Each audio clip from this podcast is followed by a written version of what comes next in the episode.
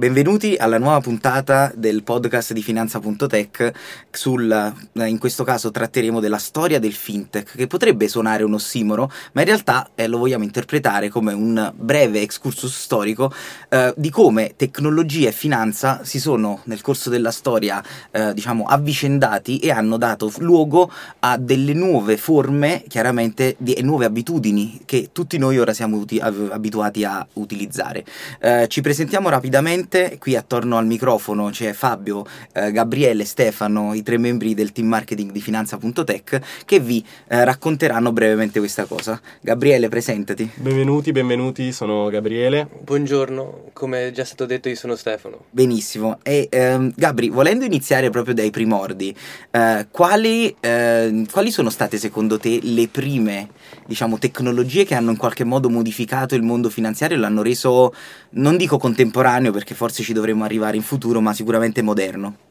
Sì, allora, ehm, spesso si accosta al mondo del fintech, quindi eh, la tecnologia finanziaria, a, all'ultimo periodo, ma in realtà le radici vanno ehm, ben prima, diciamo, si torna indietro nel tempo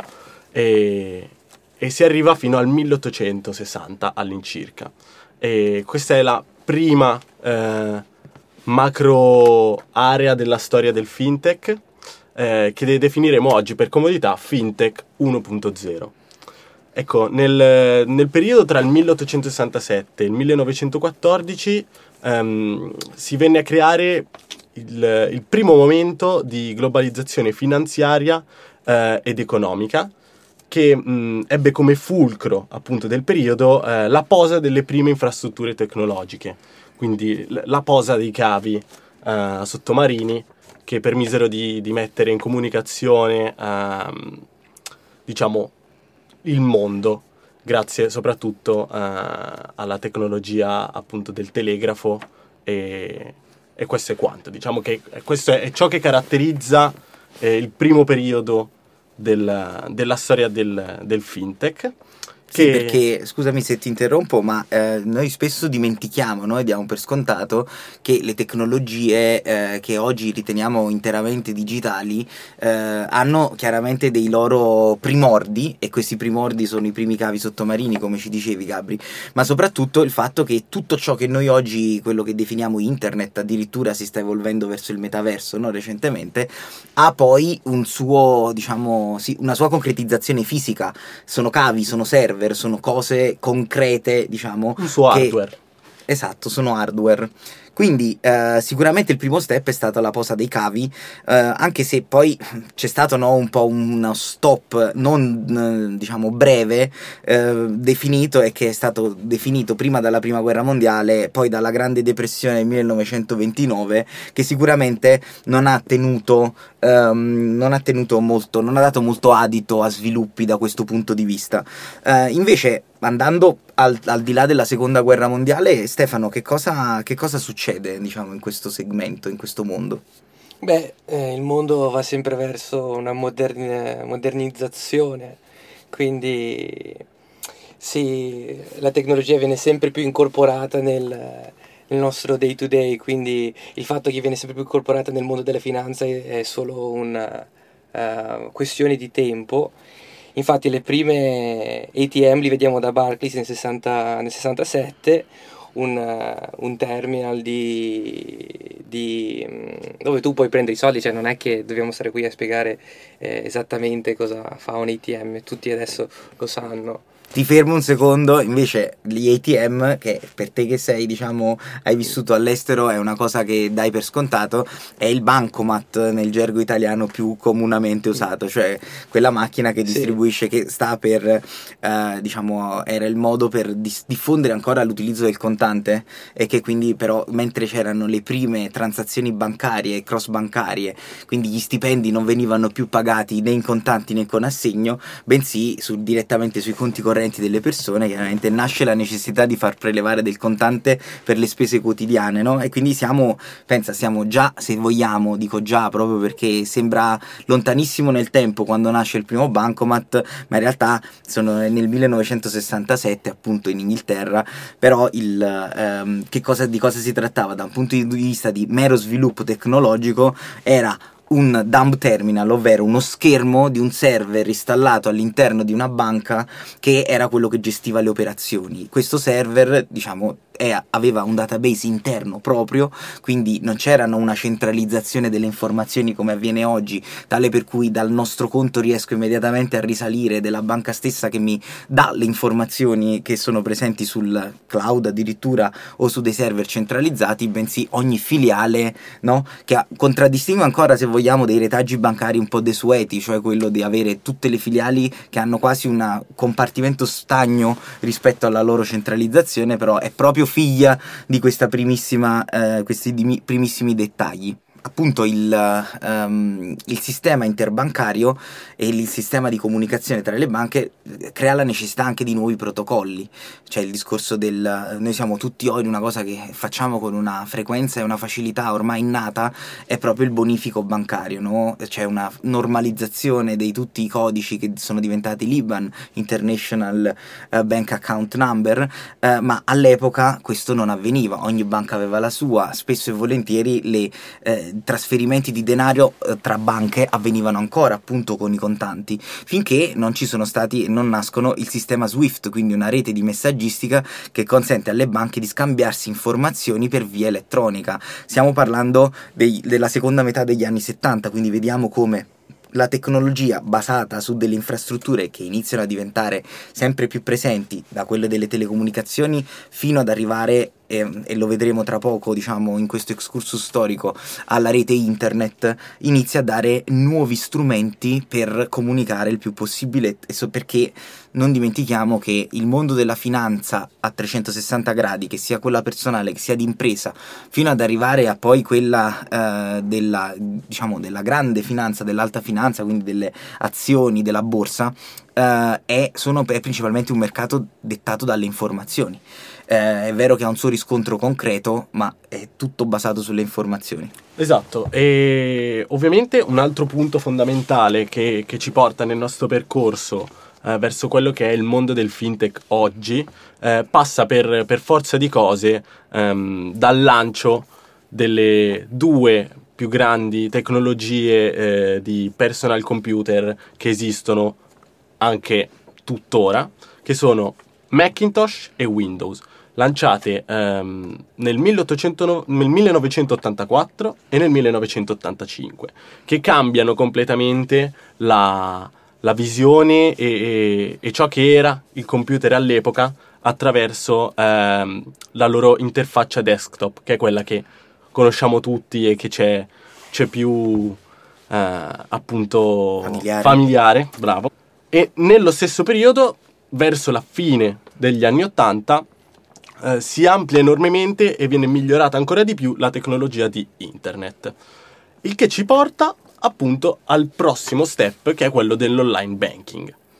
Sì, sicuramente l'online banking ha cambiato proprio la, il modo di vedere almeno la finanza personale per gran parte, no, delle persone. Penso che tuttora ehm, ora un qualsiasi, diciamo, professionista eh, o diciamo lavoratore che si interfaccia col mondo del lavoro dà per scontato della nece- di avere la necessità di avere un conto di una banca e di poter usufruire di questo suo proprio conto attraverso degli strumenti che siano nella propria tasca, e parlo dello smartphone, che sarà, come vedremo tra poco, una delle altre eh, diciamo pietre miliari di questo sviluppo tecnologico in relazione con la finanza. Ma non solo, all'epoca si vedevano le prime, quindi siamo verso la fine degli anni ottanta, eh, momento nel quale diciamo eh, c'è stata una fortissima rivoluzione tecnologica sotto tanti punti di vista. Noi ci for- diciamo fermeremo a parlare principalmente di quello che è la finanza, ma si è rivoluzionato in realtà gran tanti mondi con l'avvento tecnologico di quegli anni. Ehm, immaginiamo appunto come ognuno a casa iniziava a avere il proprio personal computer con delle versioni sempre più avanzate di interfacce che possono essere appunto Mac- Macintosh e Windows, come, le, come diceva Gabriele, e proprio questo permetteva, con il protocollo internet e la, anche la sicurezza dei protocolli internet, si per, rendevano possibile possibile l'utilizzo dei servizi di, ba- di banking, quindi dei conti correnti e di tutto quello che ne consegue, eh, comodamente da casa propria. C'è una rivoluzione che però ha messo un bel po' prima di funzionare, no Stefano? Sì, sì, sì, no, assolutamente. Ma Quando infatti quando queste cose sono prima eh, venute fuori, era normale che le persone non si fidavano di certe tecnologie, anche perché è una cosa abbastanza eh, nuova, specialmente per il fine degli anni novanta. La cosa è diventata, ha iniziato a prendere molto più attrazione quando è successo la crisi finanziaria del duemilaotto, perché tutti più o meno hanno, hanno perso la fiducia in banche tradizionali. Se prima non avevano fiducia, dopo ovviamente la crisi, che si sono trovati con zero soldi in tasca, hanno perso eh, come si dice eh, hanno perso fiducia, volevo dire, però va bene. E quindi questo, da, dopo una grande crisi c'è sempre una grande eh, c- durante una crisi, se, se un, una persona riesce a beccare la crisi in maniera giusta, può diventare estremamente ricco. E infatti secondo me è, è qui la, la, il punto di forza delle fintech, no? Da, hanno visto eh, certe lacune de, di, di servizi bancari, eccetera, servizi finanziari servizi finanziari, hanno deciso di offrire questo servizio e allo stesso tempo l'hanno, l'hanno beccato nel momento Eh, giusto, perché era un momento di eh, disfiducia, si dice, di, eh, di disfiducia nel, nel mercato. Beh sì, e la crisi ha anche portato, volendo essere proprio pragmatici, anche un po' squali se vogliamo, eh, a una, diciamo, perdita del lavoro per migliaia di professionisti, no? Che hanno, avevano tutte le competenze necessarie per poter rivendersi, per potersi rivendere, per poter lanciare nuovi servizi, e soprattutto erano professionisti che avevano visto dall'interno la crisi strutturale generata dalle banche nel duemilaotto, per cui eh, ovviamente legandosi alle nuove tecnologie, ai nuovi trend, non ci dimentichiamo che qualche anno prima erano nate quelle che oggi noi definiamo le cosiddette GAFA, i grandi del, dell'internet, i big player di internet, quindi Google, Amazon, eh, Facebook, mondo Facebook, eh, PayPal, erano tutte aziende nate una, come dire, una, una decina di anni prima, avevano vissuto il, la bolla del dot com che poi si era sgonfiata lasciando solo le meritevoli, no? E contestualmente nel duemilaotto crisi globale che ha messo a repentaglio e metteva giustamente, come dicevi Stefano, ehm, un po' una carenza di fiducia ne, della, nella parte delle istituzioni tradizionali finanziarie, che erano viste come indistruttibili e, come dire, quasi immanenti al sistema, quando invece sono venute a crollare. Chiaramente la fiducia è venuta meno, però si sono liberate tante idee che forse erano imbrigliate, se vogliamo, in questi contesti iperstrutturati delle banche, e che hanno avuto vita nuova attraverso la tecnologia che si stava diffondendo soprattutto in America, diciamo negli Stati Uniti, che è stata un po' la culla per tutto quello, per i, i principali player della tecnologia e del settore dell'epoca. Sì, quindi il momento giusto al posto giusto, e il fintech è riuscito a cogliere l'opportunità che aveva davanti. Esatto, come, come raccontavate, ehm, è stata la sfiducia e, verso le istituzioni finanziarie classiche, quindi parliamo proprio di banche, e la conseguente eh, perdita di posti di lavoro causata dalla crisi, che ehm, ha da un lato permesso ai professionisti del campo di rinnovarsi, di reinventarsi, eh, costituendo start-up e, e andando, mh, ponendosi molto più all'interno del mondo di internet, e appunto la mancanza di fiducia invece da parte del consumatore Uh, verso le grandi istituzioni finanziarie ha permesso loro di guardare oltre e rivolgersi invece a, a quelle aziende mh, tecnologiche che, che rendevano più facile la, la, la comunicazione, come appunto, come dicevamo, Facebook, Alibaba, uh, Google, Amazon, piuttosto che invece appunto le, le, le solite uh, J P Morgan, Uh, piuttosto che uh, Bank of America e, e tutta un'altra serie di, di istituzioni finanziarie classiche. E volendo fare un ulteriore step, no? Abbiamo parlato della crisi del duemilaotto, ma eh, contestualmente succede una cosa importante che noi diamo quasi oramai per scontato, eppure se facciamo un rapido calcolo sono passati solo tredici anni dal suo avvenimento, e cioè è il famoso lancio dell'iPhone da parte di Steve Jobs nel ormai keynote che l'ha celebrato a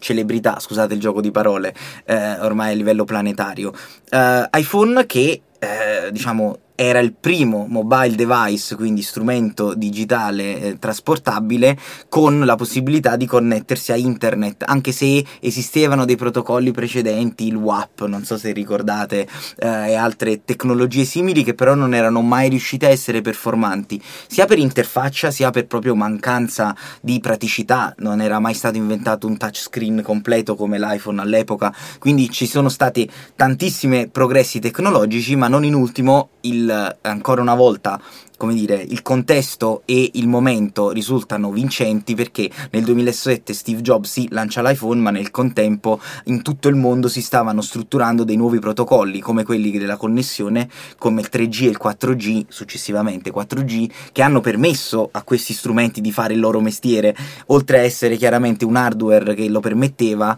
ma c'era anche tutto quello che a contorno che gli hanno, l'hanno reso quello che oggi è lo strumento più utilizzato, penso, da tutto il mondo nella loro, nella nostra loro, come se non fossi, non facessi parte di questa, di questo pianeta, del, del nostro, della nostra vita quotidiana. Quindi in questo, anche in questo, soprattutto in questo, il fintech ha avuto un nuovo momento florido. Vabbè, quello assolutamente, specialmente negli ultimi negli ultimi due o tre anni, dopo che è scoppiata un'altra crisi. eh, assolutamente, ma, ma Come, come in ogni situazione, eh, mi sembra che la fintech, più di altre industrie, sta, riesce a sempre beccare il momento giusto per flexare, scusate la parola estremamente tecnica, i loro muscoli, no? Perché, no, appunto, se nel duemilaotto hanno trovato un'opportunità e sono cresciuti da quell'opportunità, come adesso eh, il fintech sta avendo la stessa... Ehm, Renaissance, eh, risorgimento, no? Perché infatti Satispay è venuto fuori, cioè, negli ultimi due o tre anni in maniera davvero forte, e tutti gli altri grandi player del fintech sono venuti davvero fuori, almeno nel mercato italiano negli ultimi anni, eh, perché le persone sono state effettivamente spinte a una digitalizzazione. Sì, esatto, eh, oggi assistiamo proprio a maggiormente, diciamo, questo, questo processo di digitalizzazione che mh, si evince possa diventare concretamente il futuro eh, della finanza, non solo in Italia, non solo negli Stati Uniti, ma globale. Non dimentichiamoci anche di ciò che sta succedendo ad esempio in India, piuttosto che in Africa, dove eh, le fintech stanno veramente rivoluzionando il mondo, ad esempio, dei pagamenti, eh, piuttosto che della finanza anche di impresa, e, e quindi oggi più mh, che mai la, la fiducia eh, anche del consumatore stesso sta crescendo, crescendo, crescendo, ehm, dirigendo il proprio sguardo in maniera veramente seria eh, al mondo della, del fintech e della finanza digitale. Ah, sì, sono d'accordo, e colgo, diciamo, questa tua ultima eh, affermazione proprio per ehm, fare anche, visto che ci stiamo avviando alla conclusione un po' di quello che volevamo raccontare in questo podcast, a fare una, se vogliamo, una breve analisi dello status quo in Italia e anche a quelle che sono le prospettive future per il mondo del fintech. Eh, l'Italia, come diceva Stefano, ha, ma come tutto il mondo, ha vissuto un momento cri- di crisi fortemente sentito, che è quello della pandemia, che tutti noi, che ha, diciamo, ha toccato tutti noi nel profondo, e eh, so, in questo momento c'è stata una forte ripresa e una forte, diciamo, contrasto alla crisi degli anni scorsi, con la nascita di una nuova moda, delle nuove, delle nuove abitudini in quello che in, nel come si fanno le cose, no? Così come siamo stati abituati a distanziarci, a usare la mascherina, così per quanto riguarda sia la finanza personale che quella d'impresa c'è stato un maggior utilizzo di quelli che sono degli strumenti sempre più digitali. Questo ehm, è stato dimostrato dai dati di Italia Fintech per quanto riguarda le imprese, ma è, è, è dato è anche e soprattutto eh, il segnale di tutta la nascita di nuove start-up afferenti a questo settore, a quello del fintech, e in tutta Europa, diciamo, l'Italia si sta sempre più contrast- contraddistinguendo come uno dei paesi dove davvero fare innovazione in ambito finanziario è possibile, proprio perché riusciamo a fare comparto e riusciamo a essere differenzianti sul mercato. Non è un caso che ci siano delle grosse start-up a livello internazionale, hai citato Satispay, ti posso parlare di Scalapay, ci sono tanti player che entrano in Italia come uno dei primi paesi proprio per la nostra predisposizione a queste tecnologie, e siamo noi a creare delle novità che poi esportiamo negli altri paesi. Quindi effettivamente la situazione è una situazione di un trend di crescita molto interessante per l'Italia, e quindi ci faceva piacere condividerlo e ci piace anche in qualche modo essere attori eh, nel, in questo scenario. Si può dire un po' che la fintech in generale sta creando the new way of living, no? Assolutamente vero, non a caso diciamo uno dei nostri del nostro motto è the new way, eh, proprio perché in qualche ah, modo Finanza.tech eh, vuole, vuole far parte di questo trend che per cambiare le abitudini, in, nel nostro caso degli imprenditori, eh, nell'approcciarsi alla finanza d'impresa. Ma la cosa che ci fa ancora più rasserenare e sorridere è proprio i nuovi trend tecnologici che, come prima hanno dato forma alle fintech come le conosciamo oggi, sempre più daranno forma a quello che sarà il fintech domani. Parliamo, magari ne avremo già sentiti parlare in altri campi, ma sicuramente tutto il mondo dell'intelligenza artificiale, del machine learning, dell'analisi dei dati sempre più eh, a, diciamo approfondita e di massa sta generando delle nuove soluzioni fintech che potranno davvero cambiare le abitudini dell'imprenditore e della persona riguardante la loro finanza, eh, diciamo in modo davvero sostanziale, addirittura eh, avendo del, delle ripercussioni predittive su quelli che potrebbero essere i loro bisogni. Ma per il futuro del fintech i nostri ascoltatori devono aspettare per il prossimo episodio.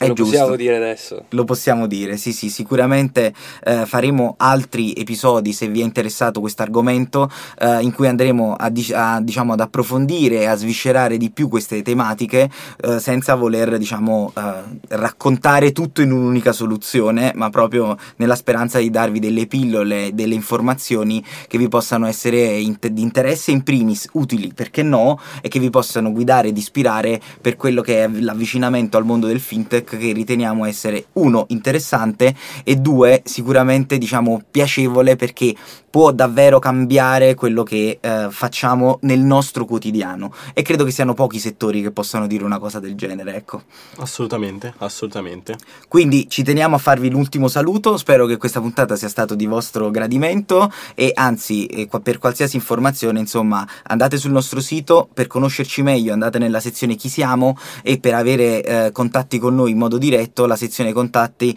è chiaramente il modo migliore per eh, raggiungerci. Eh, un caro saluto da Fabio. Seguiteci su Facebook e Twitter da Stefano